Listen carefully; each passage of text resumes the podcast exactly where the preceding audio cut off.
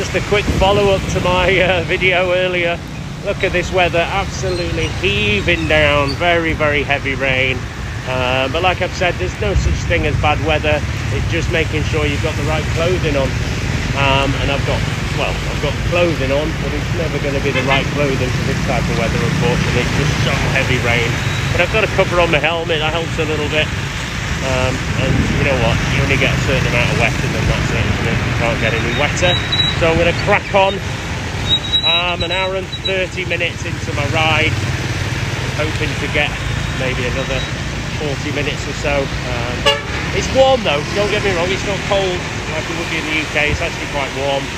Um, and it's uh, nice to have that little little cooling from the water, but it is so wet, I wanted to show you. Uh, wow, going back over uh, on my way back basically with my journey, I've gone out 30 kilometres, set myself back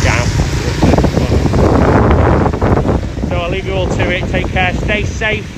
Thought I want to give you this quick weather update.